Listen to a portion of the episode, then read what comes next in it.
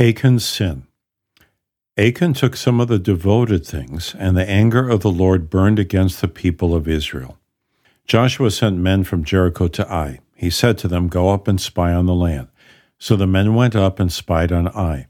They returned to Joshua and told him, All the people do not need to go up. Let about two or three thousand men go up, and they can defeat Ai. So about three thousand men from among the people went up there, but they fled from the men of Ai. The men of Ai struck dead about thirty six of them. So the hearts of the people melted and turned to water. Then Joshua tore his clothes and fell down with his face to the ground in front of the ark of the Lord. The Lord said to Joshua, Why are you falling on your face? Israel has sinned. They have taken some of the devoted things. They have stolen. That is why the people of Israel are not able to stand before their enemies. I will not continue to be with you unless you destroy the devoted things from among you. The man who is caught with the devoted things is to be burned with fire, he and all that belongs to him. Joshua had Israel come forward tribe by tribe. Achan was identified. Joshua said to Achan, Tell me what you did. Do not conceal it from me. Achan answered Joshua, It is true. I am the one who has sinned against the Lord, the God of Israel, and this is what I did.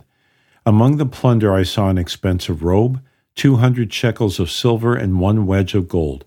I coveted them, and I took them. Now they are hidden in the ground inside my tent. So Joshua sent agents. They ran to the tent, and there it was. They took them from the middle of the tent and brought them to Joshua and to all the people of Israel, where they poured them out before the Lord. Then Joshua took Achan and the silver, the garment and the wedge of gold, as well as everything that belonged to him. All Israel, led by Joshua, brought them up to the valley of Achor. Joshua said, Why have you brought disaster on us? The Lord will bring disaster on you this day. Then all Israel stoned Achan to death. They also burned him with fire. The Lord said to Joshua, Do not be afraid, do not be overwhelmed. Take with you the whole military force and go up to Ai. I have given Ai into your hands. You shall do to Ai and to its king just as you did to Jericho and to its king. But its plunder and its livestock you may take as spoils of war for yourselves. Point toward Ai with a javelin that is in your hand, because I will give Ai into your hand. So Joshua reached out toward the city with a javelin.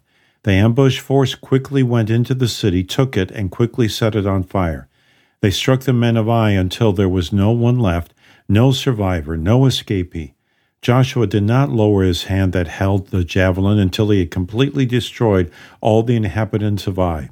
But the livestock and the plunder from the city the Israelites took as spoils of war for themselves, according to the word of the Lord that he had commanded Joshua.